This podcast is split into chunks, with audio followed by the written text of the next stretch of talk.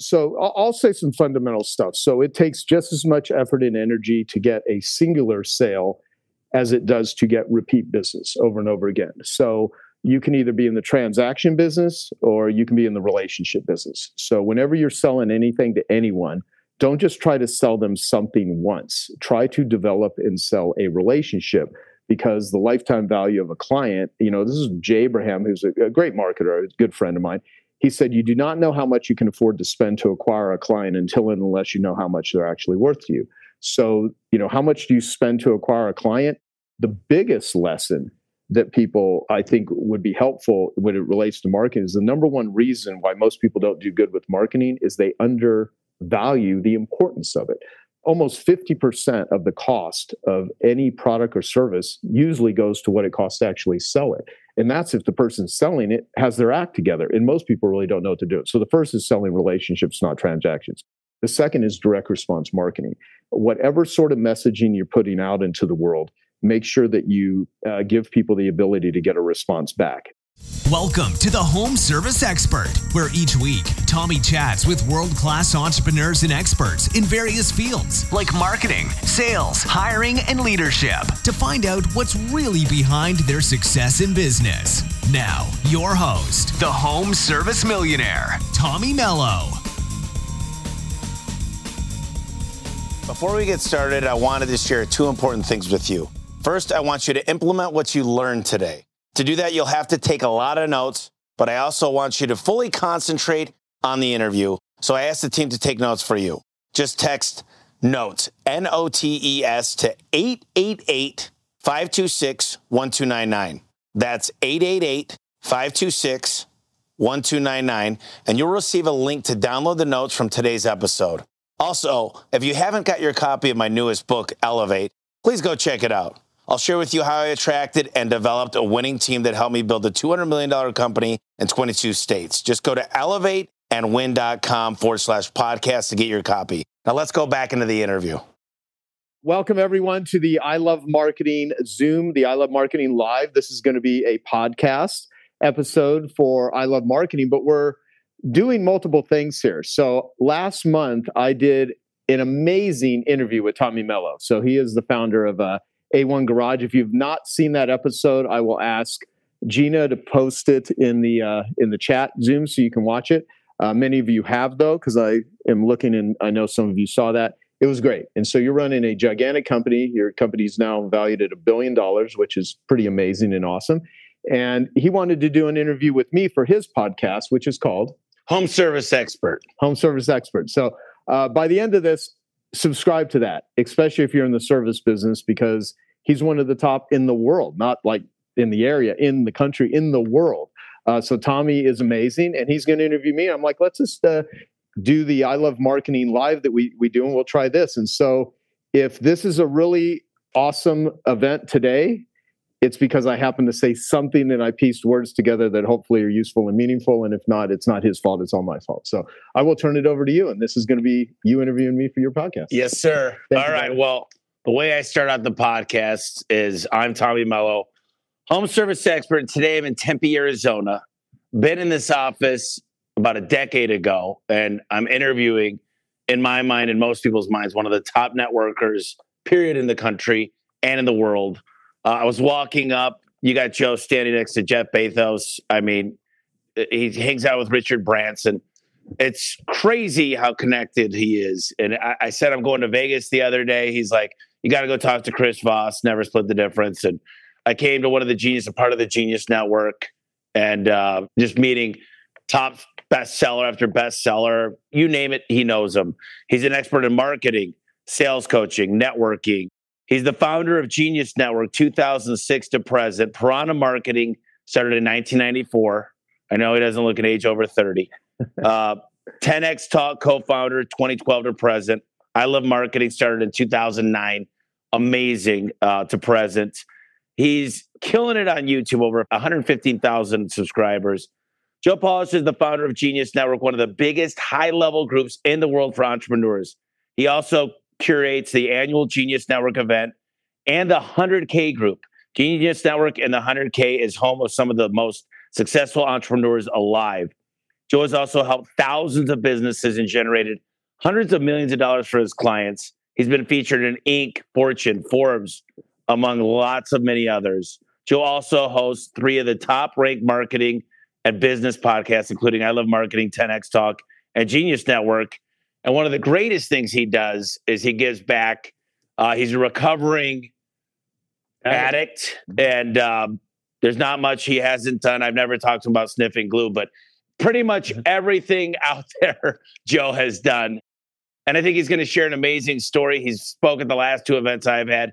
He's going to be at the big event in November called Freedom. And I just wanted Joe to be part of my circle. I want to be part of his circle. And the wealth of knowledge, the marketing, the coolest thing about it is he started in the home service space. Why don't you tell us in the beginnings, just you could start in high school, just how you had to turn your life around, and then just how you started dominating home service. Yeah. So it's, to me, first off, it's great to be here, and there's a lot we can talk about. So, and when I hear a bio of myself that says all these great things, I also want to preface it that having grown up with low self-esteem and low self-worth, it oftentimes is hard to take in accomplishments. And so over the years, I've really tried to think, wow, I worked really hard. I did a lot of stuff, and some things have worked, and there's a lot of things that haven't worked. So when I started out in business, I was a carpet cleaner. And the reason I got into that business, I was an addict in high school. I was a cocaine addict. And at my worst state, I weighed 105 pounds from freebasing cocaine. There was 1 week where I just didn't eat anything, and I got as low as 105 pounds. And so I moved away and went to college in New Mexico State University, lived in a trailer with my father for a couple years, mainly to get sober, not really to go to college. I just happened to go to college while I was there. I never got a degree in anything, but I did start exercising and working out, and I started doing sales. And as you know, it doesn't matter how technically skilled you are. If you don't know how to sell something, that's challenging. So I got a little bit of sales training by selling gym memberships. Then I got a job in literally a mental hospital, and I would drive the patients to AA meetings, Alcoholics Anonymous, Narcotics Anonymous, Cocaine Anonymous meetings, and I would sit there as an employee, and I would listen to these people with just the most difficult challenges. And that was my first exposure to community, because I grew up a very shy, introverted, scared person. Never thought I'd teach anything to anyone. I didn't want to public speak. I mean, I was it was hard to even ask someone out on a date, let alone present myself in front of groups. So I came back to Arizona, trying to figure out what the hell I was going to do with my life. I had a friend I went to high school with that said, you know, I work for this carpet cleaning business. I run the phone room. And the guy that's the owner of it, he is a alcoholic, but he did $600,000 in business last year. And I was like, my God, that's a tremendous amount of money. So he's like, you want to go into a carpet cleaning business, and I'll set up the phone room. We'll hire some employees after we get it going, and then we'll build a big business. And so I took the $1,500, which is all the money I had to my name. I bought a portable steam cleaner, and I got business cards that said professional carpet and upholstery cleaner, whatever that means, right? And this was back in literally late 1989, early 1990. And I start this business with this guy. His name was Sean. And he was getting drunk every night also, even though he worked for a guy that was an alcoholic. And so after about 2 months of just painful trying to get anything done with him, I took his name off the business account. And here I was stuck with this chemicals and equipment and business cards that said I was a professional. That preceded 2 years of pure hell and misery, going $30,000 in debt, trying to figure out how to make this business work. So back in at that point in time, that was a lot of money, $30,000. And so what I ended up doing was I had this entrepreneurial fantasy that I must be a business owner. I want to do this sort of stuff. And, you know, I think my friend Gary Halbert, who I ultimately learned marketing from, he says the world advances on the backs of its neurotics. And there's many ways that you can go broke. And one of the dumbest ways to go broke is doing hard physical manual labor. And I not only was I doing hard physical manual labor every day, I was paying money to do that. I was going into debt to do that. And I think there is a distinction between people that are willing to work through very difficult, hard times and people that just have an entitlement attitude and want things to be easy. Like today, I teach easy, lucrative, and fun versus hard, annoying, lame, and frustrating. Have L versus half. But in the beginning, I had nothing in my life that was easy, lucrative, and fun. It was all hard, annoying, lame, and frustrating. Sometimes it can be hard, annoying, lucrative, and frustrating. So I have this chemicals and equipment, and I'm just annoyed. And one day I have a friend named Pat that I have another friend named Pat who actually is here in the building with me right now. But this is a guy that I also went to high school with. And he calls me up and he's like, do you want to go jet skiing this week? I have a really wealthy friend who's a big real estate investor. Story. Yeah, this is a good story to actually share with anyone in business, but especially people in service businesses. And my friend said, you want to go jet skiing? And it's Saguaro Lake, which is a lake out here in Arizona. And when you're broke, you don't have a lot of motivation, let alone any discretionary income to do anything. I'm literally almost starving at this point in my life. And I am working my ass off trying to figure out how to make it work. And he said to me, you want to go jet skiing? I'm like, nah, I got a lot of work this week and I'm just trying to make it work. And I was starting to go to night classes to learn how to get my Series 63 and Series 7 license so I could be a stockbroker because I had to get out of this carpet cleaning business. I was trapped. It wasn't working. I didn't like it, but I didn't have any other options. So I'm like, I'm going to try to figure out what else to do. So I tell my friend, I can't go, but he mentioned he had this wealthy friend that had this business. And so I said, well, maybe I'll come out and go jet skiing with you guys for a little bit. Cause I was like, maybe I could talk to the rich guy and he can give me some advice. So I drive my piece of crap pickup truck out to Saguaro Lake. It's hot as hell in the middle of summer in Arizona, like it is right now, that time we're recording this. And I have a chance to sit on the tailgate of a pickup truck with this rich guy, and my friend Pat and this rich guy's other friend were out on the two jet skis. And so I said to him, I hear you do really well in business, and I have a small carpet cleaning business, and I'm looking to get into another business because it's just a really difficult business. And I was wondering if you have any advice on what sort of industry I could go into. And he said, well, is there anyone in this business that you're in that's making money? And I said, well, there's a couple companies in the Phoenix area that do over $1 million a year, and that's a lot of money to me. And he said, well, if there's other people that are making money in this business and in the industry you're in and you're not, there's nothing wrong with the business you're in. There's something wrong with you. And I was like, well, no, I've gotten certified and I'm trained. A lot of these companies do bait and switch advertising and I do a really good job. I care about people, but they've been established for a long time and it's difficult. And he said, look, young man, he goes, if you, and also told him that I had spent, the last couple of years getting certified. I told him about that. And he said, well, look, young man, you're like most people. You think the grass is always greener on the other side. And he goes, if you think you're going to go into another business or another industry without learning how to make a business work, you're going to repeat the same bad business habits that have caused you to be a failure like you're having right now in your own business. And I was like, well, shit, that's not the motivational talk that I wanted. And I still made excuses. I said, well, yeah, but a lot of these companies have been around a while. They're willing to, do things ethically that I'm not willing to do. They do high pressure selling. He goes, look. He goes, what you need to do is you need to learn fundamental business skills. If you can learn how to make a business work, then you can take those skills anywhere. He goes, if you try to learn the skills of another industry, you're going to spend another 6 months, another year, another 2 years learning the technical skills of another business so you can go out and repeat the same bad business habits that have caused you to be a failure in this one. So that really, he wasn't giving me, I don't remember this guy's name. At the time, this was the most instrumental conversation I'd ever had with anyone else that changed the trajectory of my business. So I now call those types of people or events or books dominoes, the first dominoes. So he, and it's the whole, when the student's ready, the teacher appears. He didn't say anything that probably someone else was not saying to me, or books that I was reading, or cassette tapes. Cause back then there was no internet. I mean, I was listening to Nightingale Conant programs and cassette tapes and things like that. But what I did when he said that to me, I made a commitment that I am not going to get out of this business till I figure out how to make it work. And I said, I live in America. I have a lot of anxiety. I have a lot of stress. I'm a neurotic person. I was, recently a full-blown drug addict a couple years prior. And my life was hard, but I was a hard worker. And I had this drive and I had this dream and I had this vision. So I kind of used it as a game where I said, there are other people that are making more money than me. They know something that I don't know. What the hell do they know? And how do I figure it out? And that's when I started reading. That's when I really made the, and let me say this, Tommy, I know I'm going on a rant here. People care about things. Everyone here that's watching us, listening to this, people we're going to talk to, if we have, family members, team members, everyone talks about how much they care.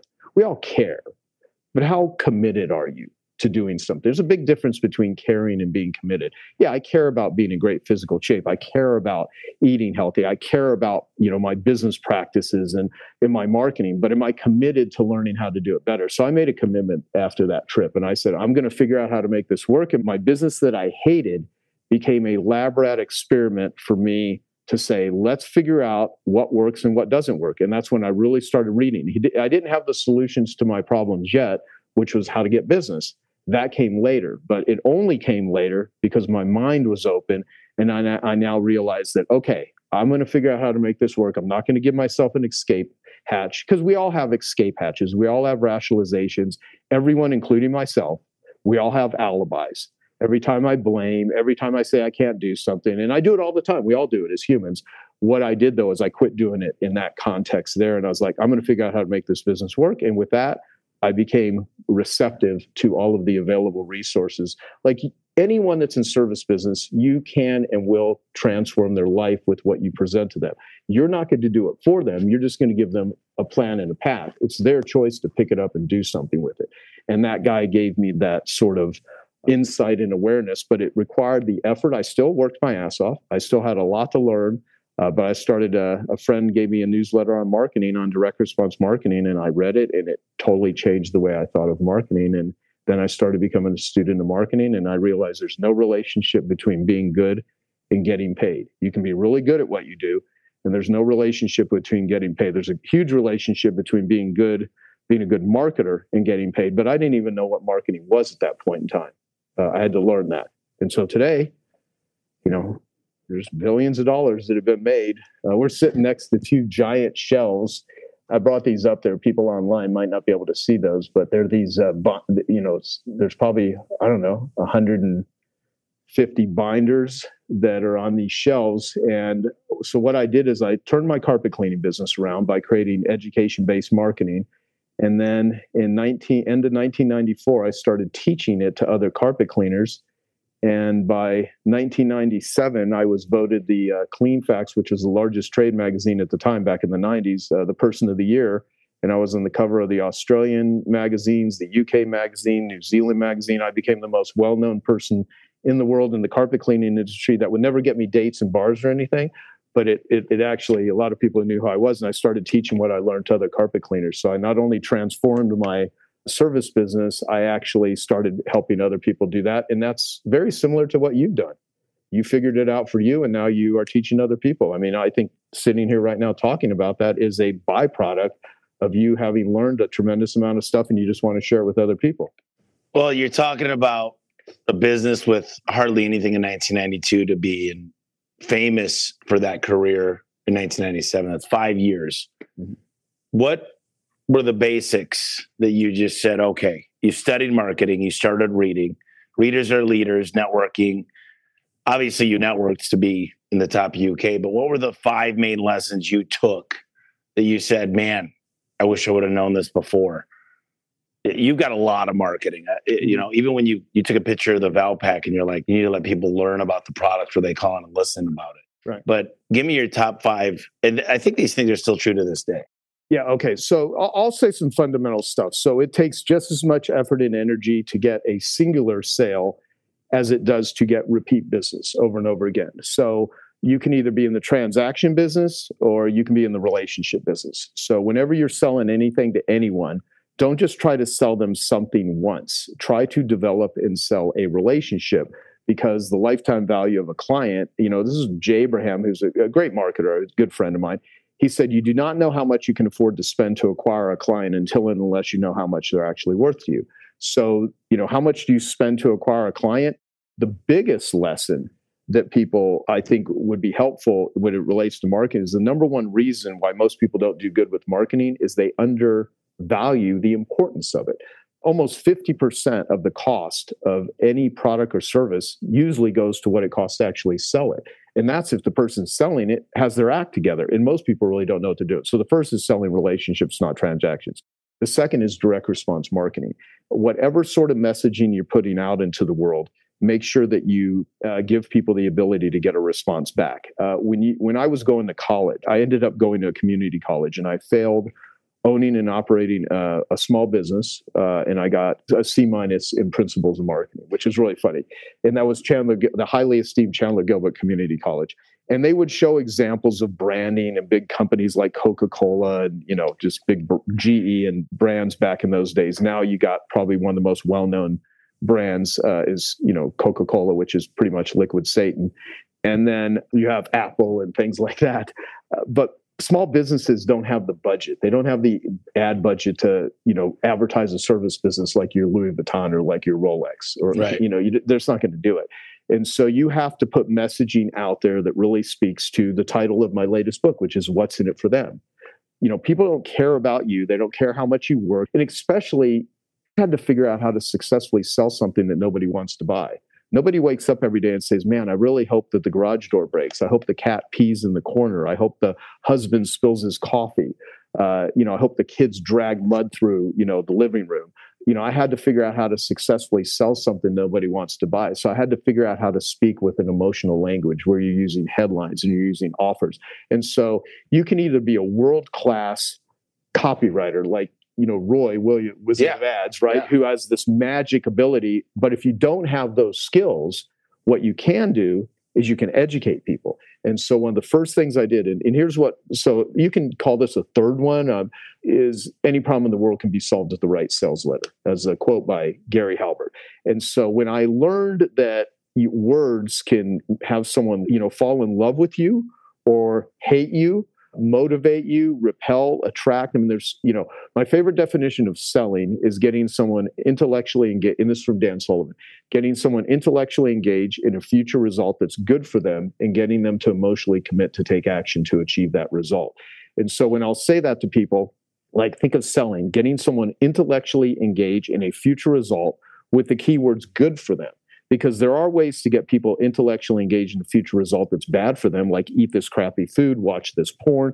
I mean, there's all kinds of toxic things that are sold to people. But when you really care about humans, getting someone intellectually engaged in a future result that's good for them and getting them to emotionally commit to take action to achieve that result, you start wording your marketing more importantly. And the difference between selling and marketing is selling is what you do when you're on the phone or face-to-face with somebody. Marketing is what you do to get someone on the phone or face-to-face with you, properly positioned. So by the time you're talking to them, they're pre-interested, pre-motivated, pre-qualified, and predisposed to do business with you. And I've said that 1,000 times. People that listen to my podcast, they've heard me say that definition over and over again, but I've had enough people say to me, thank you for the reminder. And I actually have to remind myself too. So my good friend, Robert Cialdini, who wrote the book Influence, I just went to, on Sunday this week, I mean, a few days ago, I went to breakfast with him and his wife, and then a couple of my friends, because we had done a 2-day event on how to use AI. And then we also went to dinner. So I spent pretty much most of the day with Robert Cialdini, and he's the father of influence. He wrote this amazing book that I read early on in my career. He wrote it 30 years ago. And it's brilliant. It's how to persuade people with reciprocity and social proof. And he has these... And liking. Exactly. So, yeah, the 7 principles. The latest one called unity, right? Because if you think about your group, Home Service Freedom, and all, you know, there is a belonging. People don't buy from you because they understand what you do. People buy from you because they feel understood. Nobody wants to hire service businesses. Some things are bought, other things are sold. Like people wake up and they buy food, they go to movies. Other things, you need to sell stuff to them. And I landed in an accidental industry where I didn't, you know, when I was a kid, I wasn't thinking one day I'm going to be a carpet cleaner. It didn't occur to me. But, you know, it's like it's an accidental industry. And a lot of people that are in service businesses, they just find themselves there. But the beauty of it is, there's amazing things that you can do with the service business. There's, as a matter of fact, if you want job security, go into the service industry right now, because the amount of people going to trade schools and getting trained on it. And the other thing is, most people don't understand what service means. So I asked Eunice, my assistant, who's amazing, to bring me one of my first templates of my consumer awareness guide. So before the internet existed, my first version of a sales letter was a consumer guide to carpet cleaning. So I got this idea from reading Gary Halbert newsletter that any problem in the world can be solved with the right sales letter. So I wanted to hire a copywriter to help me with this. You know, I was learning about copywriters. So I found this guy and I paid him $1,800 because that's what he wanted. He would help me create a consumer's guide to carpet cleaning. And so I would spend, you know, several hours a week for about a month training this guy everything about carpet cleaning. So I created this consumer, and I got all this stuff memorized, but it said Consumer's Guide to Carpet Cleaning. It says, you know, read this guide and you'll discover. See, people don't want to learn anything. They want to discover stuff. Like, I don't want to learn shit. I want to discover stuff. If we said, learn everything you can from Tommy Mello, is way different than discover the secrets of a guy running a $200 million a year business. You know, it sounds way more compelling, little words. And so Robert Cialdini, the reason I brought him up, his second book was called Persuasion. Yep. And so persuasion is, what do you do before the moment of influence? So anything you put in front of somebody in advance is marketing. When I was first trying to get business, I was knocking on doors, I was making phone calls, I was handing out business cards. They knew nothing about me. So to use like Dan Kennedy language, this marketing guy I've known forever, you can either be an annoying pest or a welcome guest. And if you don't have any marketing and you're just trying to sell someone, I would use this. It's kind of like tapping someone on the shoulder in a nightclub that does not even made eye contact with you. They turn around looking, you're like, would you like to sleep together? What would happen? You're probably going to get slapped in the face, or they're going to call the cops, right? However, unless, you know, you're like some famous person or a friend introduced you or whatever, but that's how many people try to generate business. They develop no rapport. The people have seen nothing in advance, and they think that yelling is selling. So the Consumer Guide, I ended up, you know, using my credit card to pay a copywriter to write my Consumer Guide. And it said, Consumer Guide to Carpet Cleaning. Read this guide and discover 7 questions ask a carpet cleaner before you invite him into your home, 8 mistakes to avoid when choosing a carpet cleaner, 6 costly misconceptions about carpet cleaning, Crawling Critters and Crud, a guide to the slime, grime, and livestock that's seeping, creeping, and galloping through your carpet, how to avoid 4 carpet cleaning ripoffs, the difference between value and price, which method cleans best, blah, blah, blah. And then they would open this Consumer Guide. When would they, how would they receive this? I would run ads that said, you know, free report reveals how to choose a carpet cleaner. And that would be radio? Oh, no, I would actually run Valpak, flyers that I would put out, newspaper ads, money mailer type clips. I did do radio. I did test radio. I had mixed things with radio. What I found about radio, though, for me, now you in the Phoenix area, you're everywhere. Now, if you can go back to 1992, if you can imagine that, right?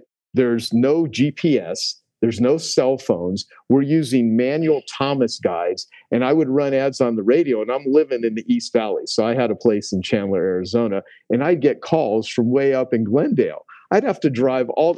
So I found that the radio and the same with TV. I even did some certain spot TV ads like in Sun City and different locations where it would only be seen in certain areas of the Phoenix Valley, because many people I think Phoenix is like the 6th largest city in the United States. Yeah, right, it's massive. Yeah, but it is big. So, but the Consumer Guide was my first form of really effective marketing. Then I was like, people would call me up and they're like, I'd like information. I would say, well, can I send you my Consumer Guide to Carpet Cleaning? It'll teach you everything you need to know about how to choose a carpet cleaner.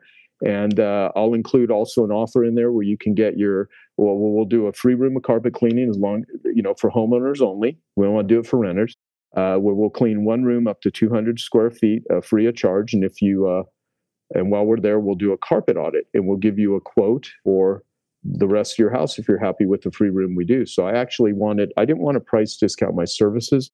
I wanted to create reciprocity by offering a free room of carpet cleaning. So I made more money giving away free rooms of carpet cleaning than I ever did trying to price discount my services. And when I started teaching that to other carpet cleaners, man, the resistance I got. We can't give away free services. We can't 100% guarantee our work. I was like, if someone's unhappy with your work or you did a shitty job, would you give them their money back? And they would say, yeah. Okay, well, then you're already offering a guarantee. You're just getting no marketing value out of it. Because if someone was ever unhappy with what you're offering and you would give them their money back, then you already offer a guarantee, but you're not broadcasting that. So I started doing things like make, you know, powerful guarantees. So one of the things I did to the list is risk reversal. If somebody wants what you're selling, the only thing that stands in their way of buying it from you is fear. And if you remove the fear, they will buy. So I wanted to do all my advertising to help remove fear, because the number one question in all consumers' minds is, who can I trust? All day long, everyone that's watching us right now, anything they're going to buy, any food that they're going to put into their system, if they get in an Uber and the person's driving like a maniac, in their mind, can I trust this person? For the first time in my life, I drove a Waymo driverless car yesterday. I got into a car. It's like an Uber. Yeah. They're only And literally, I got into the front seat. There is no one in the car. And this thing drove me to Phoenix because I was going to a location that if I was to drive my Tesla there, I knew it'd be a pain in the ass to park. And so I got, and I just was curious to see, because I had a friend in town that my AI friends that were running the AI event we were doing for Genius Network members, he was driving, on this Waymo, and he loved it. And I was like, and I'll tell you, at first I was like, okay, this is really weird. I am in a vehicle that is driving and there's no one in it. But after a few minutes, I was like, this feels more comfortable than being in a car with someone where I feel like I have to attend to. So why do I bring that up? I started using free recorded messages where I said, okay, I got the consumer awareness guy, but oftentimes people would call me and they'd say, well, I want my carpet cleaned tomorrow. There wasn't enough time to get it in the mail. Today with the internet and social media and YouTube and text messaging and all of the things, you could not do that. There was no streaming video back then. I didn't even have my first website till 1996. And so there was no way to do it. And so what I realized is, okay, how about if I take the consumer awareness guide and I create a free recorded message? So I started running ads. Warning, don't call any carpet cleaner until you listen to this message. Learn 7 questions ask the carpet cleaner before you invite him into your house, or 4 mistakes to avoid when choosing a carpet cleaner. Call anytime, 24 hours a day, 7 days a week. And people would call and they would listen to me talking, a free recorded message. Now, what's funny, you can do shit right now with AI that took months to do back then. Oh, yeah. I mean, you can literally create stuff instantaneously. So all of these marketing tools, because the beauty of what AI can't do is I've got some of the best offers, some of the best copies. I've spent millions of dollars, even in the late 90s, from what we could even track. By 1999, we've been able to track through our Piranha Marketing members over $800 million in revenue that had come in from my ads. And there were people running free recorded messages for chiropractic services, real estate, home remodeling, heating, air conditioning, pest control, florists, printers, painters, using my free recorded message model, offering, 24-hour free recorded messages. And now it's several billion, fast forward to that has been generated. But all I did was I was a dead broke carpet cleaner living off credit cards, and I needed a way to generate business. I figured out a methodology. It worked for me. And I was like, man, if this would work for me, I wonder if I could create a business teaching it to other people. And lo and behold, I did. And it worked. And that's the beauty of sharing and teaching. And the last thing I'll say about the Uber thing, I didn't feel like I had to talk to anyone, even though I know they had cameras, while I was in the car, of course, right? But I didn't have to attend to anybody. And when someone would call and listen to a 24-hour free recorded message, everyone has phone call fear. And when they would call up, is this person going to try to sell me? But when they were listening to a free recorded message, they were more receptive because they didn't have to respond. And what I learned is the same information, that it's how you present it to somebody. Mm-hmm. You could have a beautiful painting and you could have it duct taped to the wall, or you can have it in the Louvre in Paris. And, the Mona Lisa, you could duct tape it to the wall, in a dark room, or you can literally display it in a certain way. So how you present yourself, and that doesn't mean it needs to be nice. As a matter of fact, if you try to make it too fancy, and you already know this from social media, neatness rejects involvement, ugly works. So sometimes you want to make things look homemade. You want them to not look homemade. You want them to be homemade. You don't want to overproduce it.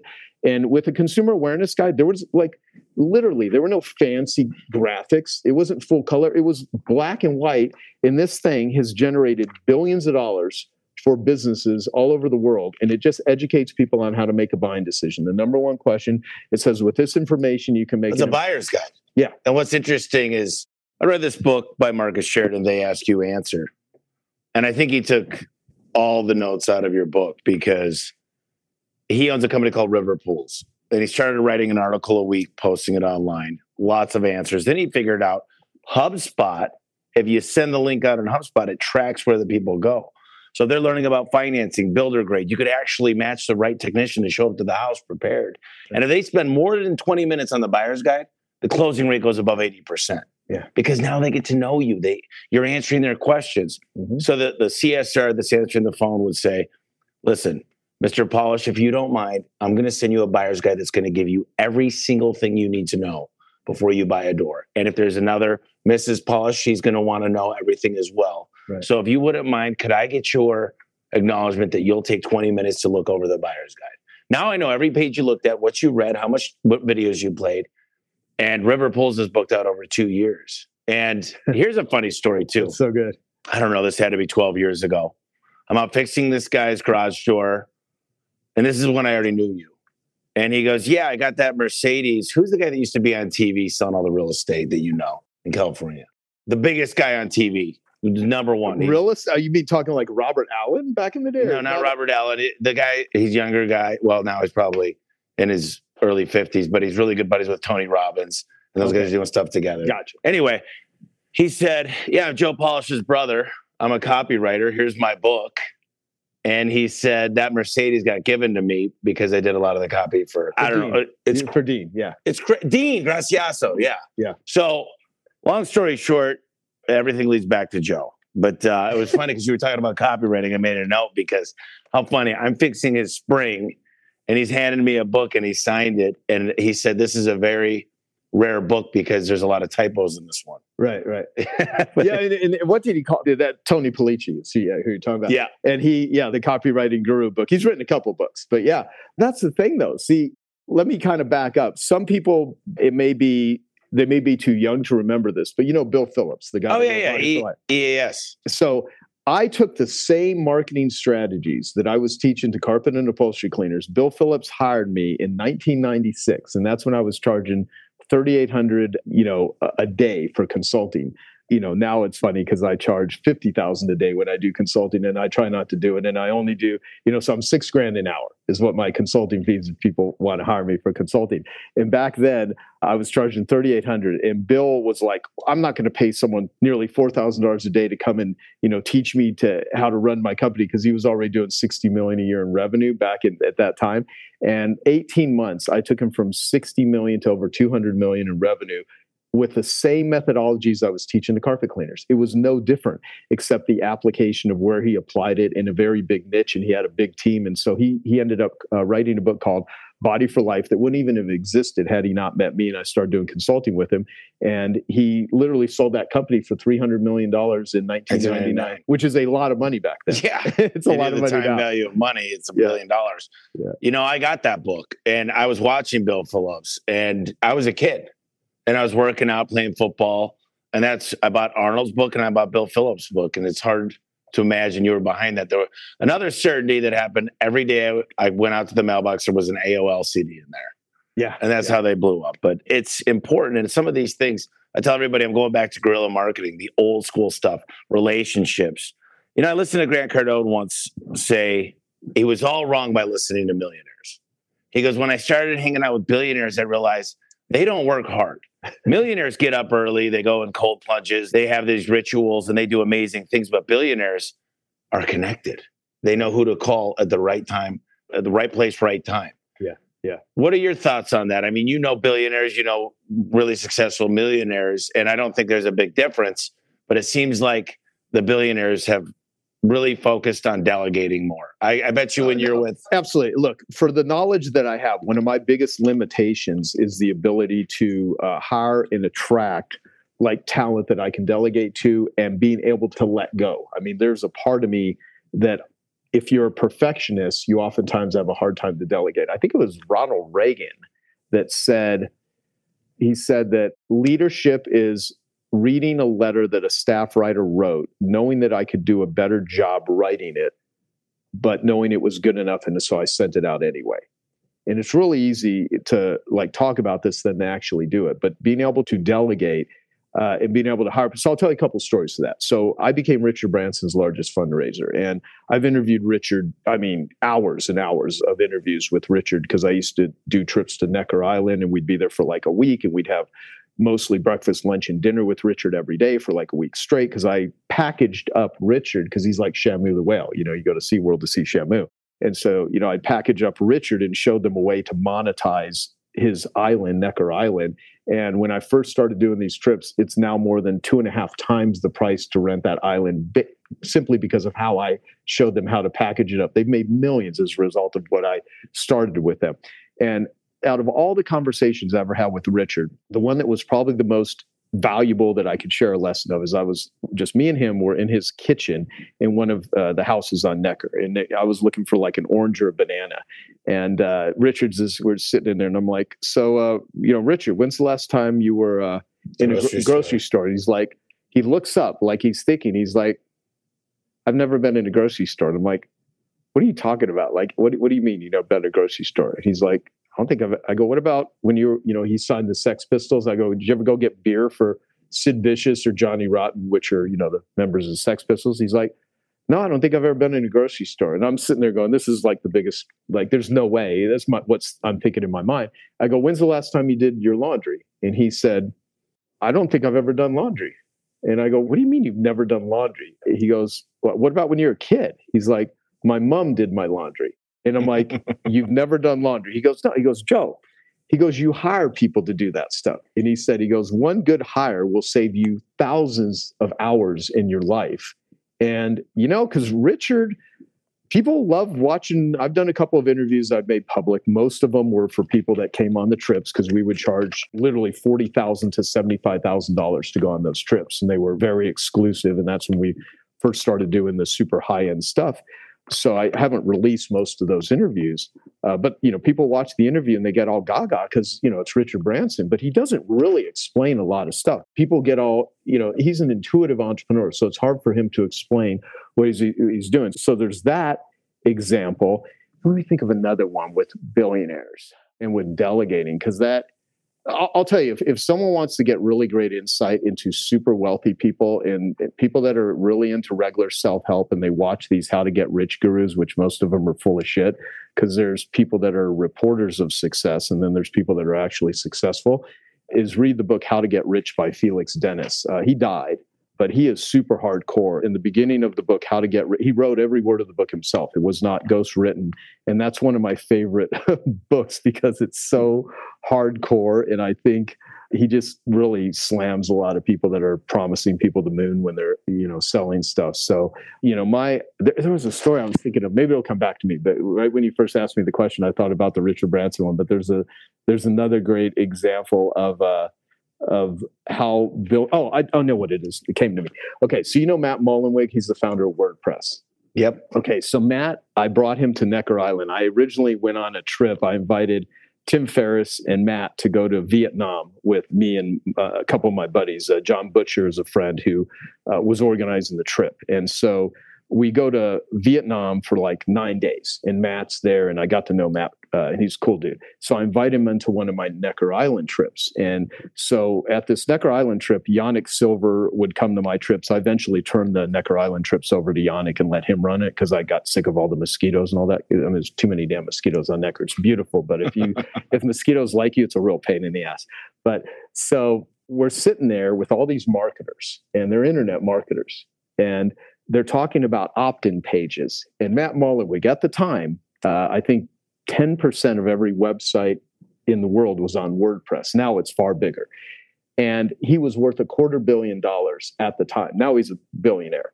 And he was leaning in, listening to this conversation. Everyone's talking about an opt-in page. And Matt, owner of WordPress, which there are millions of opt-in pages, like, you know, Dean Jackson, who you've had on your show, invented the squeeze page in 1997. He's one of the original OGs that invented the stuff that, you know, he's the guy that I've been doing the I Love Marketing podcast with for, you know, going close to 15 years.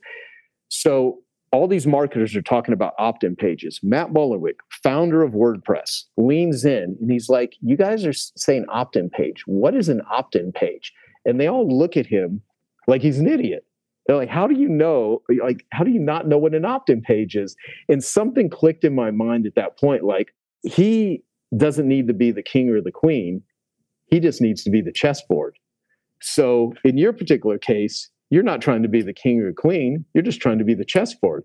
And you bring on the kings and the queens and the knights and the bishops and the pawns and all the things to play a chess game. So if you want to play a different game, you have to really define what are you trying to do? And so do you want to be an industry transformer? So I wanted to transform the carpet cleaning industry, and I did. And I want to transform the addiction industry. I mean, one of my biggest goals with all these marketing skills is I have Genius Recovery, which is my addiction foundation. And I want to change the global conversation about how people view and treat addicts with compassion instead of judgment and find the best forms of treatment that have efficacy and share it with the world. In the current way that we're trying to treat addicts is punitively, and you cannot punish pain out of people. If someone is depressed or has anxiety or is sad or struggling with trauma that's manifesting as addiction, throwing them in prison, unless they're committing violent crimes, you have to protect society. That's one thing. But there's a lot of people that are extremely in pain, mental and physical and spiritual anguish, and people are trying to look at them as moral degenerates. And there's a lot of workaholic entrepreneurs that don't feel good about themselves unless they can get an adrenaline rush of business deals. So part of it is like going, okay, I've learned a lot about marketing, what you put in front of people and positioning yourself. How do I actually do this in an area where I'm quite knowledgeable about and that I suffered a lot with in my own life, which is addiction recovery, and how do I use my marketing skills to do that? And when I'm able to do that, I find more meaning in building a business. I find more meaning in doing stuff like that. But you can apply everything we're talking about to anything. It could be for profit. It could be, you know, what are you trying to do in the world that's going to make a big difference? Hey guys, I hope you're enjoying this podcast interview. Before we go ahead, I wanted to let you know about the next Freedom event that's going to blow your mind. In my latest book, Elevate, I shared with you the ideas that helped me grow my garage door business to over $200 million in revenue. But at the Freedom event, I'll take you through the next level by giving you access to the people who actually helped me turn these ideas and systems and processes into reality. These experts helped me build an amazing culture at my company and recruit A-plus players that I have with me today.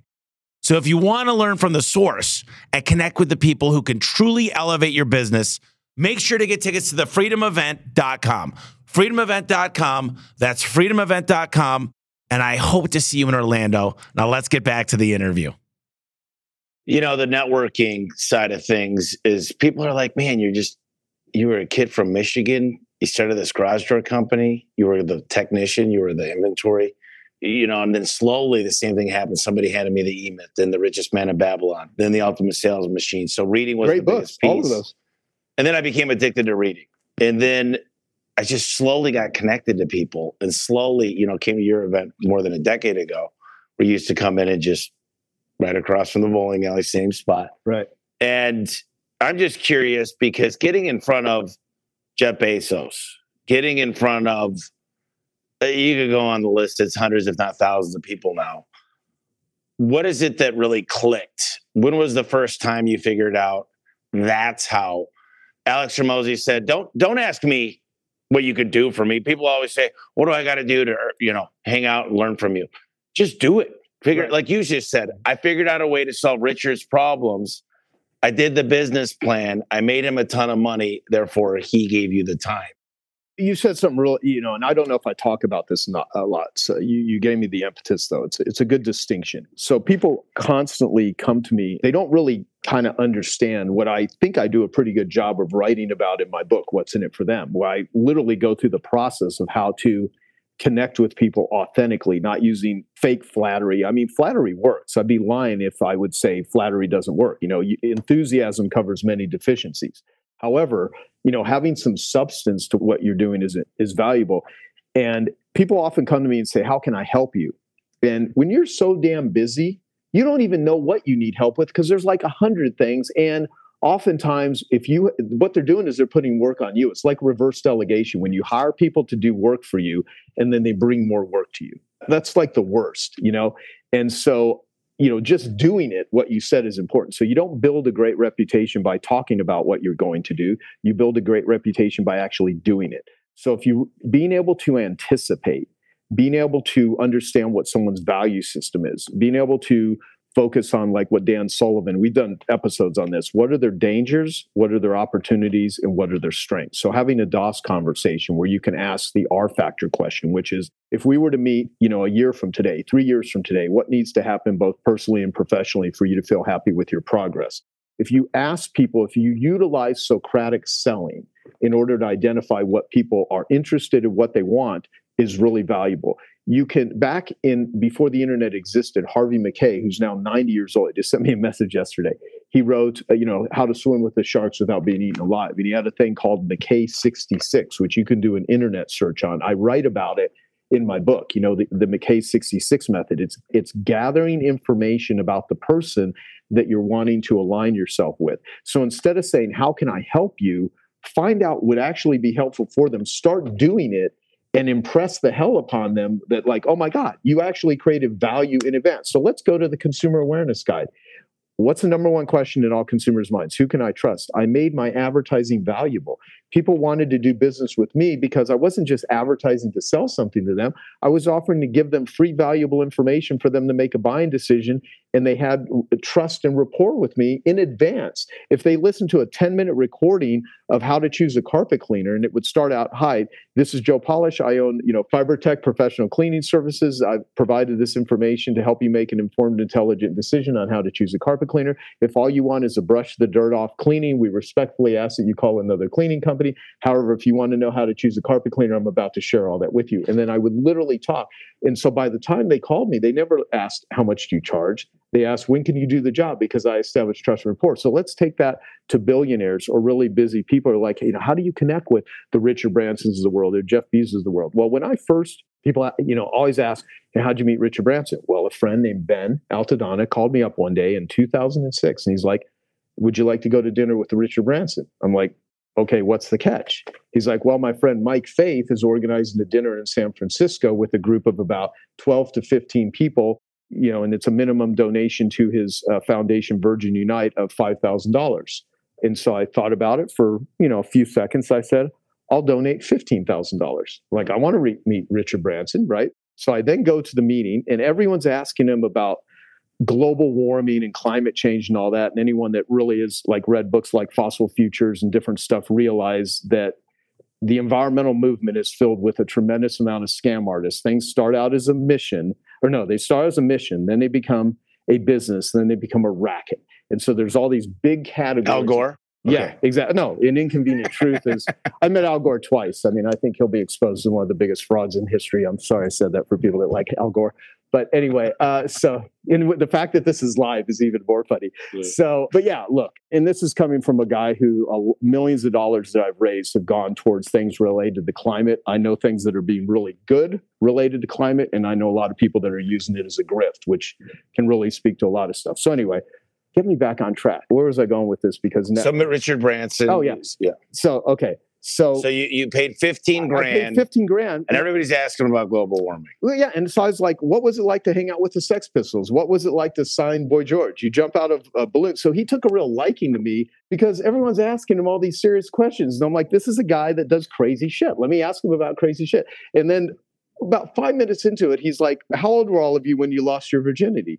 And it's so weird because they're there in the presence. If it wasn't Richard Branson asking that, some of those people never would answer that question. And everyone's going around. And then you really realize intimidation and posturing and positioning, which I always dislike when people use ways to try to intimidate people. A great book written in the 70s is Winning Through Intimidation by Robert Ringer. It doesn't teach you how to intimidate people. It teaches you how to not get intimidated. Because a lot of people, their modus operandi is to try to instill power and control and manipulation. And I hate that. I mean, I like people that are actually conscientious, empathetic, and caring.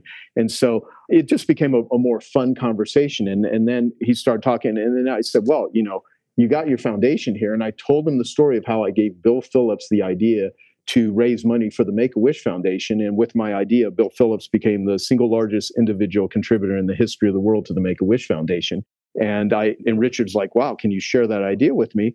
And so I said, yeah, just how do you want me to send it to you? Text or email? And so he gave me his email. I think I was the only one there that he gave his email to. And so I sent him information. But I was thinking, I'd like to, interview Richard. And I think at the time, his net worth was like $3 billion or something like that. And he had, just a tremendous amount of employees. And so if you do the math, if you're a millionaire, take $1 million. For someone to net $1 million, you have to make $3,000 a day, approximately every single day, 365 days a year. Yep. Okay. If you're 5 million, what's 5 times 3? You have to make $18,000 a day. If you're a billionaire, that's a whole nother level. So I was thinking, okay, how do I do something for him that would be valuable, not so I can just ask him like everyone else does for something. So I said, how about if we use education-based marketing for your foundation? So I started doing interviews with his team members and stuff. And then I said, how do we have you come out to one of my events? And they wanted a donation. So that was a couple $100,000. So people are like, but see, people are then, well, I don't have that much money. I don't have $15,000 to take someone to dinner. Well, I was a dead broke carpet cleaner not 10 years prior. I didn't have any money. I was completely broke, right? So I had to figure out how to, so if you don't have any money, and this is chapter 2 of my book, What's in It for Them. And if people really want to go deep with this, literally read my book. I talk about Tammy. If you don't have money, you probably have time. You probably have energy. You probably have effort that you can put in. So if you don't have any money to put into relationships, put in your time, attention, money, effort, and energy. Those are the things that you can spend. Research people, figure out what's important to them, present it to them. We all want something. I want something. Everyone watching this wants something. One of the things I say is, if you want something from somebody, make sure that your give is equal to or greater than your want. And so I had to figure out what I could give to all of these people that I meet that will make it valuable to them, so I don't come across as like a beggar. Like, all kinds of people want to work with me, be around me, learn from me, all that stuff, but they show up with like, oh, can I have this? Can I have that? And it's just like, that is not the way you develop. You can be enthusiastic and persistent. You know, if you're not persistent to a degree, but if you're persistent as an asshole, as a taker, I like persistent givers. I don't like persistent takers. As a matter of fact, someone has tremendous amounts of stuff to give. They better chase my ass down, because I'm a busy guy that has too many things going on all the time, not because anyone forced me to do it. No one holds a gun to my head and tells me to take on all of these projects and do all this stuff. Me and you are both driven entrepreneurs. We do it to ourselves because we want to grow. Well, explain that. Explain some of the things you talk about that I want some Home Service Expert listeners, which we just passed 1 million downloads. We're like at 1.1, so pretty happy. But congratulations. That's awesome. Hunters are 5%. Explain that whole. Well, I learned this from Dr. Doug Brackman. He wrote a book. I believe he wrote it in 2017. He's got a new one coming out soon. But he wrote a book called Driven, about the driven entrepreneur. And there's hunters and farmers. And about 5% of people in the world have the D2, D4 gene. It's a genetic mutation which causes them to be a hunter. And hunters are very restless sort of individuals. Most of them have trouble sleeping. Most of them are not very satisfied with almost anything, because the reward receptors in our brains require greater stimulation, because the hunters need to go out and kill. They need to go out and get food. They need to gather. They need to feed the tribe. And so hunters are pack animals. So the majority of people that join mastermind groups probably listen to things like this, read a lot of books, listen to podcasts at double time speed, and never can seem to consume enough stuff. Most of them are hunters, not all, but most of them are hunters. And then when someone betrays them or lies to them or lets them down, assuming you're dealing with hunters that have ethics, because a hunter without ethics and boundaries are some of the tyrants that we see run in the world that are destroying and damaging people's lives, that are in very high leadership positions. So a hunter without good boundaries and without ethics and integrity is a very dangerous sort of individual. But the hunters that are really well-boundaried and really empathetic and caring build some of the greatest businesses. They provide jobs. They do great stuff. And so hunters need to get into a pack. And they're easily influenced by other people. So it's that whole line, you lay down with dogs, you wake up with fleas. You got to be very careful what you expose yourself to. You know, if you look at television, everybody on social media, even TV before internet existed, is trying to television to somebody else's life. So lasting happiness does not come from consuming values of other people. It comes from developing your own and living them out in life. So for the hunters, which are most people that are the high quick start, type A, often labeled as ADD, distractible, which, you know, I certainly have ADD. It's a hunter sort of thing, and it's a reward receptor. So it's being aware that, you know, the pursuit of business, like the alcoholic poet Charles Bukowski, he had this poem which said, you take the writer away from the typewriter and all you have left is a sickness which started him writing in the first place. You take the entrepreneur away from business and all you have left is a sickness which got them running a business in the first place. So is it going to become a disease, dis-ease, or is it going to become a drive that you do and accomplish things? So part of it is finding some contentment and finding some joy and fulfillment. Hunters need to hunt, though. If someone, you know, takes that hunter thing and you become an athlete, you know, you have to do something that makes you feel accomplished. So for the people that are watching this, I've often said this to young people, where if I would have known being successful was this much work, I would have stuck with being a loser, you know, because it's really hard to tell a young person that you're probably going to have your heart ripped out of your chest in a relationship or a business betrayal.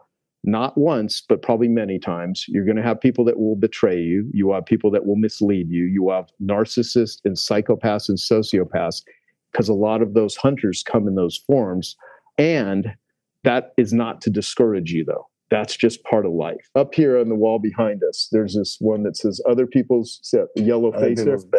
Other people's bad news is your good news. So everyone that's watching us right now, almost all the money that will come, not all, but almost all of the money that's going to be made in the world is transforming other people's bad news into good news.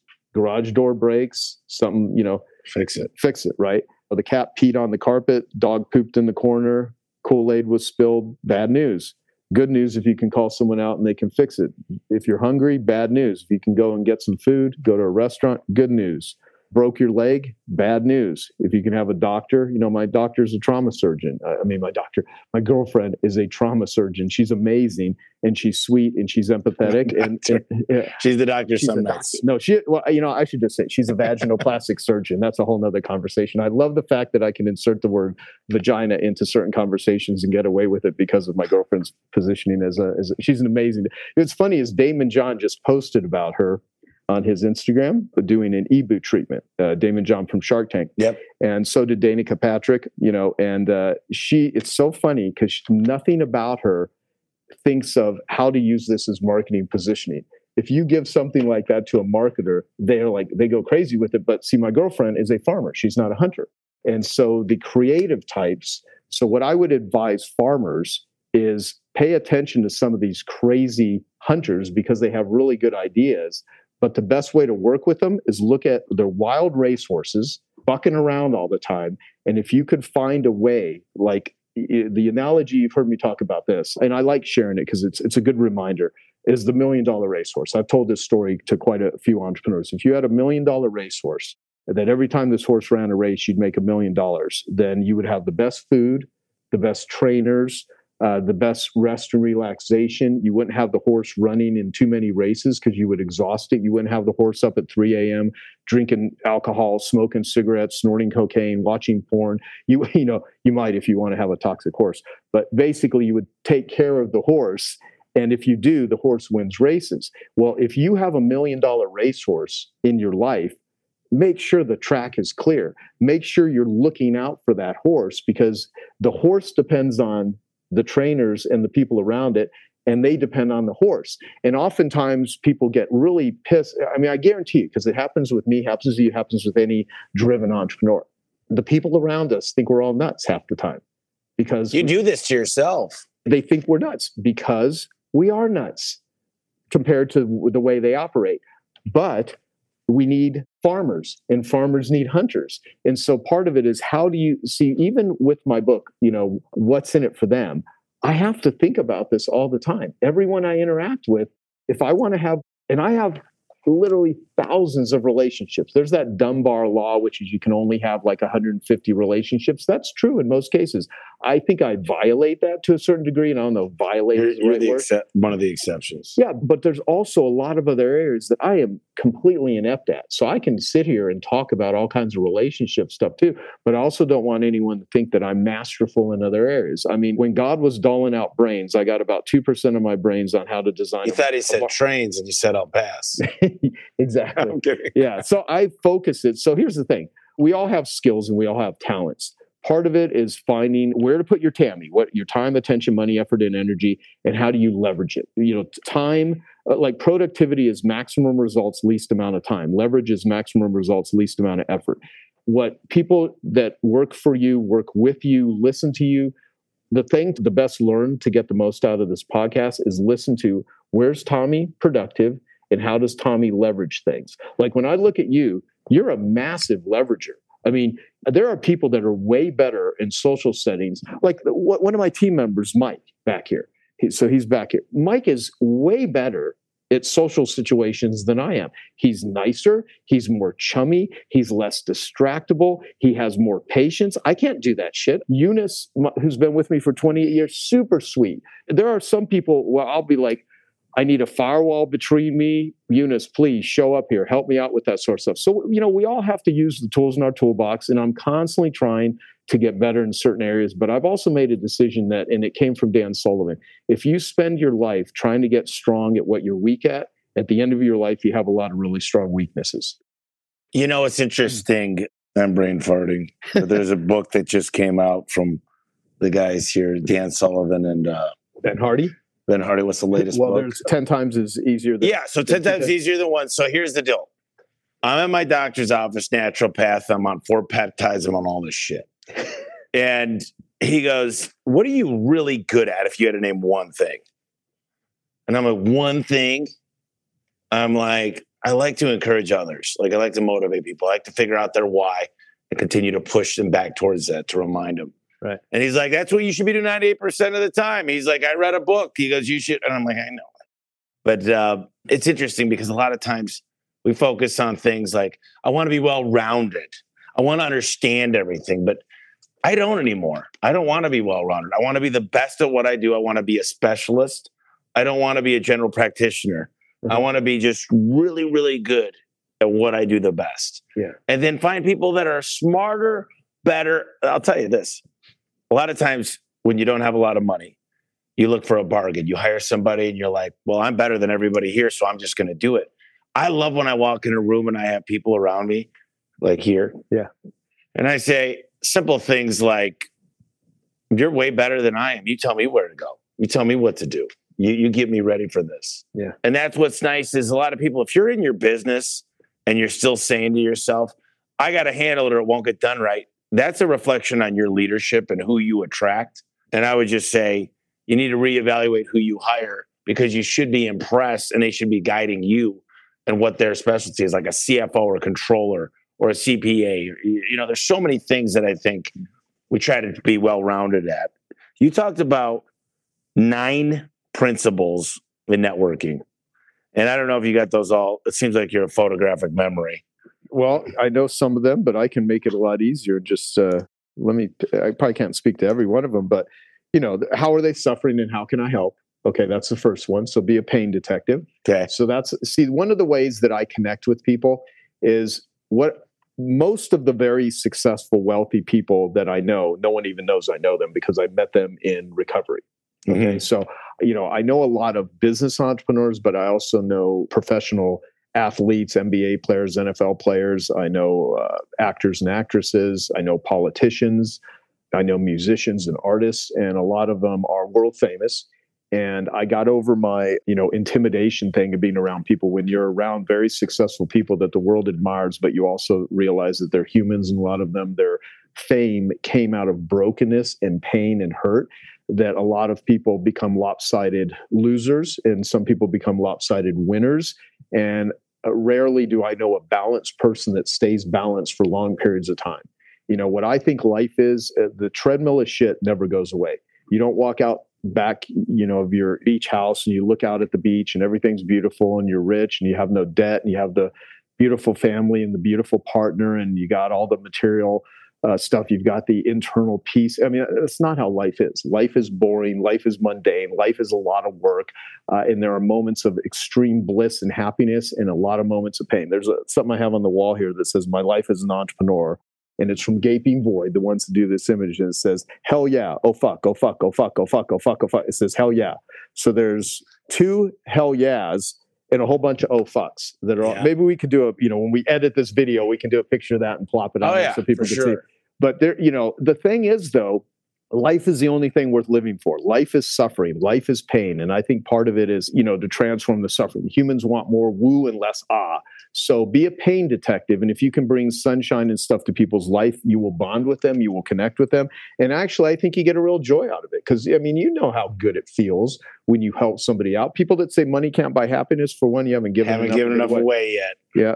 And there's a lot of people that, you know, the world sucks for a lot of people. I always remind myself that there are 3 billion people on the planet right now that their dreams would come true if they could trade places with me or you or anyone in this room. There's 7 people in this room with us right now if they could change places with these people for an hour. And oftentimes I will forget that, but I do my best to bring it back. So how are they suffering and how can I help? Second is invest, Tammy, time, attention, money, effort, and energy into relationships. You have to invest in it. You don't walk around with an entitlement attitude. And if you want something from somebody, make sure your want is equal to or your give is equal to or greater than your want. And then chapter 3, be the type of person they always answer the phone for. So this is one of the principles. And I use this as a test. The next 10 people, 5 people, 10 people that text you, call you, social media, whatever, when you look at them, do you get, woo, like you're excited? Or do you get like, oh, shit, like obligation? And try to evaluate why. And I always caution people, if you owe them money, that doesn't mean they're the asshole. It means you owe them money and you need to be a responsible human. So if you're treating your relationships with responsibility, because what is responsibility? It's responding with ability. You know, it says react, don't respond. When people are losing it, they're reacting to life. When they're responding, you know, people are like, why me? Why me? Well, why not you? Why not you? Like, okay, you know, yeah, you can look at everything as a challenge. You can look at it as an opportunity. So be the type of person they always answer the phone for. And if people are not responding to you, change your approach. If you're not getting what you want, try a different way to approach it. The fourth principle is be useful, grateful, and valuable. None of this is rocket science, but I don't want people to like me because I'm showing them a high status sort of thing. Like, pursue growth, not status. People that pursue status, they will get a lot of followers. They will get admiration. They will also get envy. They will get people that think they're annoying. And if your focus is status instead of growth, I think long-term it's like eating cotton candy versus nutrition. But try to be useful, grateful, and valuable. And then chapter 5, treat others as you, and then we cross out you, and we put they. Treat others as they love to be treated. You have to deal with people at the level at which they respond. I write in the book that you always want to try to be nice and you want to be cool. One of my favorite quotes early on in my life was, be nice to the people you meet on the way up. They're the same people you're going to meet on the way down, with the exception that there are some people that you can be generous. You have to make the decision of deal with people at the level at which they respond and how they want to be treated. The 6 is avoid formalities, be fun and memorable, not boring. You can usually gauge the value of relationships by how often you laugh together. So when I say easy, lucrative, and fun, if you are not surrounding yourself with people that are easy, lucrative, and fun, and you're always having to beg them to do stuff for you, or you're always having to sell them on the mission, it doesn't mean there's anything maybe wrong with them. They just may not vibe with you. Or, you know, I have this great motivational poster that's, you know, I got from despair.com that says, you know, sometimes the best solution to a morale problem is to fire all the unhappy people. And I just think that's humorous. Yeah. So, you know, look, if you're having dinner with someone or you're watching a couple and they're not even like smiling or talking to each other, I mean, they're probably not having fun. So go to clown school, go to improv. If you're not funny, try to hang out with funny people. Try to, you know, life is hard. And if you can find things, you know, what comedy is, comedy, pain plus time equals comedy. That's what comedy is. And so you can look at things in your life right now that might be so painful, but I guarantee you 10 years from now, if you at least say, what did I learn from it? How's this going to help me grow? You're going to look back at that painful moment and you're going to laugh your ass off about it. And most things in people's lives that are breakthroughs came out of adversity. So instead of wanting problems and bad news to go away, invite it. There'd be no business if there wasn't pain. There'd be no business if there wasn't bad news. What a business is solving problems for a profit. The reason you're going to be a billionaire, I'd give you 2 years and you will literally have a net worth of $1 billion based on what it is you're doing, is you have to solve a shit ton of problems to make that $1 billion. But the fact is, that is a byproduct of value creation. You're not out there fleecing people. You're out there educating people. You're doing a freaking podcast trying to help people, sharing the stuff you've learned. This is an incredible service, and the infrastructure of not only the United States, but most countries in the world will crumble if there were not trade services and blue-collar workers. And people want to be influencers, and they want to be famous, and they want to be YouTubers, and that's great, but what are you influencing? Are you influencing? You know, I want to be a thought leader. Any idiot can come up with a thought. Be a result leader. You know, be a true result leader. Help people get results, and then you can make as much money as you want, and you never have to make an excuse for it. If you're creating value in the world and you're making a lot of money, good for you. Do more of it. I think there should be like literally foundations and charities for successful people that work their ass off, where people like come to them and say, you know what? We put a team of people together, Tommy. You've been working your ass off for like you know, 15 years straight. You've probably not taken enough time off. We're going to help do some stuff. We're going to give you an award. We're going to celebrate you and say thank you for your contributions to society. And you know what? If they did that to like certain people, not all, because there's a lot of shitty people. John Rowland does that. Yeah, the giftology guy. And so basically what would happen is you would be like, wow, instead of people being envious of my financial success, they would realize that I've paid a price for this. I feel sorry for the rich guy with a house on the mountain. You know, however, if they really got to know some of these people, they'd be like, these are good people. And there are rich people with houses on the mountain that are assholes. So I'm not saying, you know, believe me, it's not, money does not create the value of someone. I know gardeners and I know people that like make no money that are some of the most amazing, happy, connected, loving, caring people.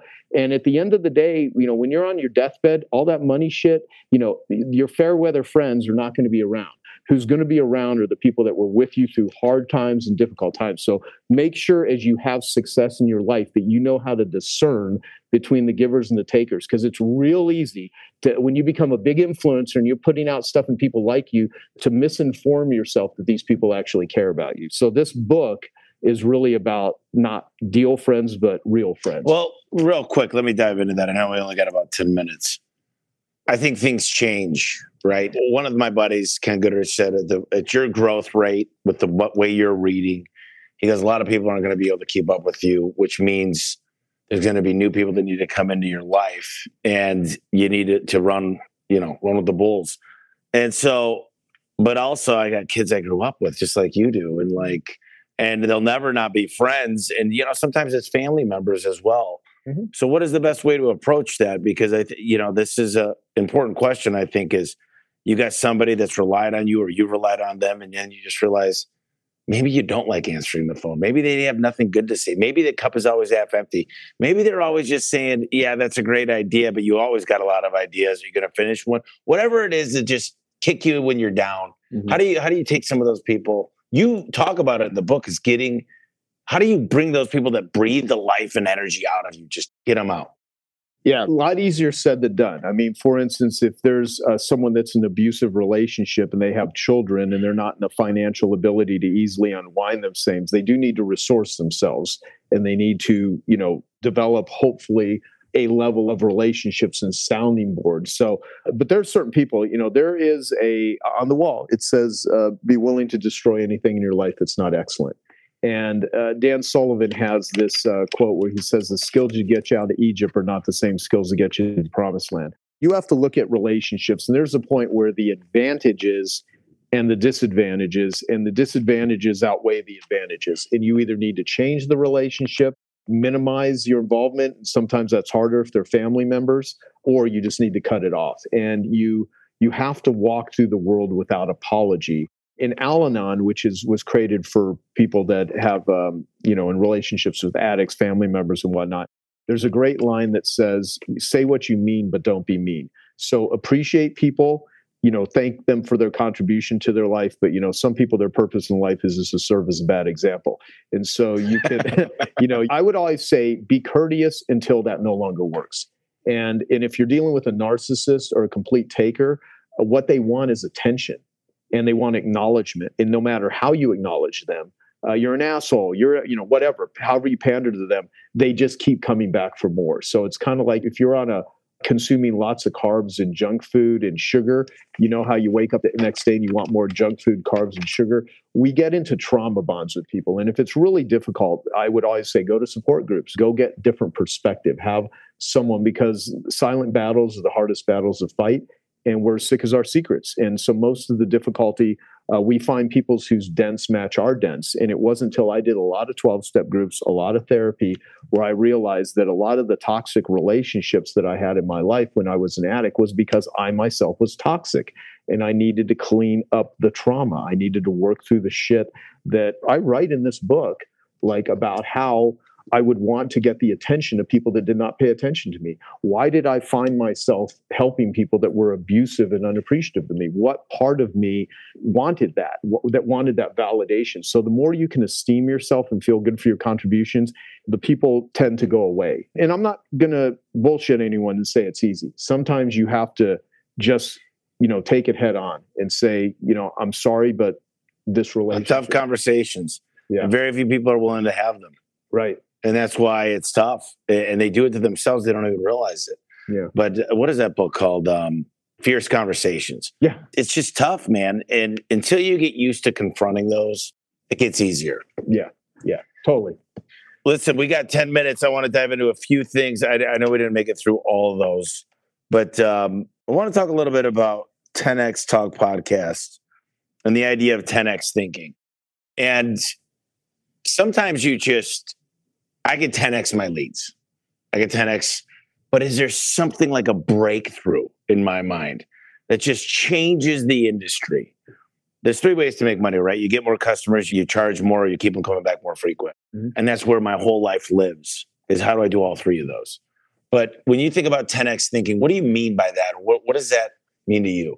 Well, it's two things. One, it's like how 10X doesn't always necessarily need to be 10X growth. It could be 10X more free time, right? It could be, you know, it could be 10 times better connection and better happiness. So there's many ways to get to 10X. The first thing is it takes just as much effort to manage tiny projects as it does bigger ones. And there's more juice that comes with the big 10X thinking. But in order to have a breakthrough, you got to break something. And so I think it's really good for people to do an audit of their life, personally and professionally on a regular basis, at least annually. And you list, you know, who are the elf people in my life? Who are the elf projects? And who are the half people? And, I helped Arianna Huffington. I don't agree with her politically. I helped her with her book, Thrive, back in 2014. And we did a lot of interviews, you know, hours of interviews. And one of the best things that came out of it was this line where the best way to complete a project is to drop it. So oftentimes, you know, people use persistence and don't give up. Well, the best way to get out of a hole is to quit digging it.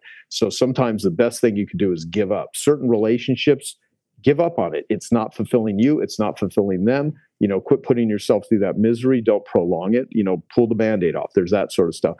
But the thing I wanted to point out, though, is entrepreneurs that are too tightly scheduled cannot transform themselves. So I took a one-year sabbatical in 2021, and I had to set it up. In order to have the conditions that we want in our life, we have to set it up. So I had to take, you know, I took about 6 months to figure out how am I going to take a year off with a business that's totally built around me running Genius Network? And my team did a phenomenal job. And my members, my team got my members to lead the group. And it was amazing. I mean, it actually worked way better than I thought it would. I was scared shitless. I was like, oh my God. But at the same time, I was more scared of what would happen to me if I didn't do it. And I knew the world was going into a dark place when the pandemic started because I talked to addicts. A lot of my time is spent talking with people that struggle with addiction. So I have a different, you know, I'm just not this business guy. I'm in this weird sort of place. And so with breakthroughs, you have to get away from it. I mean, and when I say it, sometimes, you know, that's, you know, doing yoga every day or taking a shorter sabbatical or getting away from technology. I don't think all of the outside things are the issue, though. They definitely influence us. It's the internal stuff. So your nervous system, your sleep. So here's the way that I look at it is one elegant idea is worth more than 1,000 semi-good ideas. So one of my favorite quotes is from the Book of Survival by Anthony Greenback. And he said, in order to get through an impossible situation, you don't need the reflexes of a Grand Prix driver, the muscles of a Hercules, the mind of an Einstein. You simply need to know what to do. And when you're faced with a really difficult situation that seems impossible, the way to get through an impossible situation is you simply need to know what to do. So my friend, Dr. Alan Barnard, he has this line where he says, it's impossible, ... unless. So whenever you're trying to have a breakthrough, do some thinking time, sit down and say, who would I need to be in order to be over there? And you do this all the time, even if you're not conscious of it. There's no way a guy like you is growing like you're growing if you're not constantly coming face to face with your identity. How many employees do you have right now? 750. You have a lot of outside influences. So you have to have parts of you that are receptive so you can be guided because you're hiring all these people to help you. But you also have to have Teflon to know how to discern. And you are making wrong decisions all the fucking time. All the time. Because you can't do this sort of shit with this without it. But you're making a lot of right decisions. And you're willing to do that and not have it define you as a loser because all day long, me and you are losing. Things aren't working. Things are breaking down. But you know what? Because of that, there's a lot of things that are working. And the things that are working, as long as they work a little bit better than the things, you know, that's how you build a business. It's part of it. So the treadmill of shit never goes away. What happens is your resourcefulness, your ingenuity, your way to look at it, the way you frame it. You know, Dan Sullivan says the problem is not the problem. The problem is how you think about the problem. And getting results doesn't take time. It's the not getting results that takes up all the time. So if you want to get results in your life, it's not that getting results takes time. It's all the other bullshit you're doing. So being a pain detective, having the ability to notice like the one thing. Yeah. Yeah. You need to get your focus. And I will say that it's definitely not easy when you have ADHD. Mm-hmm. It's not easy, but recognizing your weaknesses is half the battle. Yeah. And understanding, Jeff Bezos once said, unlike baseball, when I hit a grand slam, I don't get 4 runs. I hit 10,000 runs. But it's knowing they failed at a lot of things. Listen, you think Amazon didn't fail 9 out of 10 times on most of the things they rolled out? Home services for Amazon Home Services has failed 3 times. So, but you don't need everything to work perfectly, but you can't be afraid to try. One question I have before we close out, and then I'm going to ask a few closing questions. And we'll go over for, and those of you that have hung with us this long, and I know we've not taken, I appreciate it. So I hope it's been valuable, and we will, we have a bunch of people on. So this is good. So I don't know how you do it. You take a year sabbatical.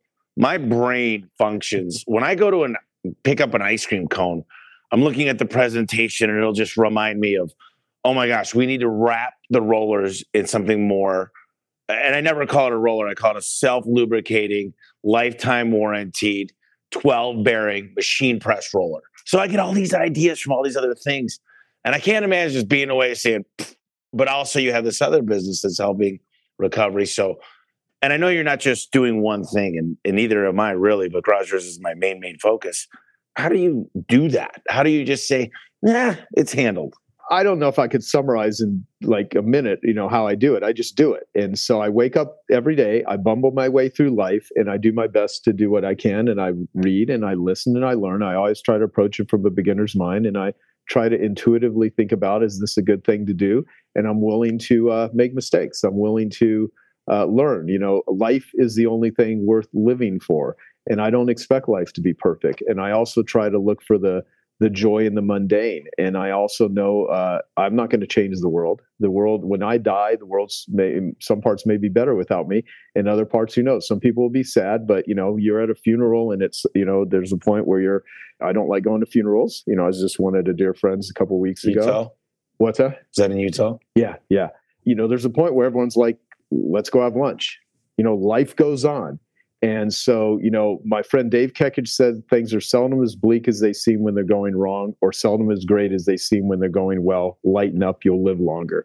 And that's coming from a guy that's paralyzed from the chest down, that was a multimillionaire in his mid-30s and a beautiful girlfriend, house on Huntington Beach, all the external trappings of wealth, and in a freak accident, lost his ability to walk, never had sex again, never had children, took an hour to 2 hours every day to get out of bed. You know, I have people like Sean Stevenson, who was my best friend that died. I didn't take the sabbatical because I was inspired. I took the sabbatical because I had a breakup. I had several friends die. There was a lot of pain. And, you know, so oftentimes there's things that force you to take a look at stuff. And when things seem really shitty and really difficult, I also have now learned that in the moment when things suck, it's life's way of saying, pay attention. Physical pain, mental pain. Sometimes you can't always get out of it, but I'll tell you how I do it all. I just do the best I can, and I listen to people that are smart. I try to stay connected. If there's one word that I'm all about, is connection. You know, I do it. If I become disconnected, my life sucks. But in the middle of busyness or boredom or mundaneness, if I start feeling shitty or I'm not doing well, if I can just connect myself, and oftentimes that's yoga, cold plunges, saunas, talking to a friend, you know, helping others that need help. It's the connection that always brings me back. That's my North Star. Okay, I'm going to go through speed rounds. How do people get a hold of you? Andrew, you got to read this book, What's in It for Me. Read my book, What's in It for Them. And certainly I don't want to just have people talk to me, because you know, there needs to be a process. Joe'sFreeBook.com is a great, if someone doesn't, I love money. If someone wants to join Genius Network, you have to make at least $1 million a year. It's a high level group. You're in the group. There's a lot of amazing people in the group. most of the people that benefit from this stuff is don't give me anything because they're not at that level. So Joe Polish is my site. It's my Instagram. It's my social, although I don't really like social media that much. I'll say this. So yeah, joesfreebook.com. I give away a book called Life Gives from the Giver. That's good. You can download it for free. It's awesome. You'll love it. If anyone's struggling with addiction, it's all free. We don't charge for anything. One day we may put together recovery kits that will be donations if people can't afford it, though. My goal is to just put out information to help people because a lot of people struggling with addiction, they don't have financial resources. So geniusrecovery.org. The starting point for that is read the open letter there. And we have a blog that's written twice a week by one of the top therapists, not written by AI, even though we are building Genius Recovery all into AI so people can just ask questions on where to go, where to start, how to get help. And so that is my foundation. And if anyone's ever in the Arizona area, come visit my 40-acre ghost town called Cleater, Arizona. I need to go there. Yeah. Last thing, and we are done. We're over time. Joe's going to be at Freedom Event, freedomevent.com, November 1st, 2nd, and 3rd in Orlando. He's speaking there. And everybody, man, everybody was crying in the audience saying, man, I do have a problem. And I didn't even really realize it. And I got something I got to face. And you put it all out there. And you know home service. So this is like the perfect match. I know you haven't really thought about it because it's November. Well, what are some of the things?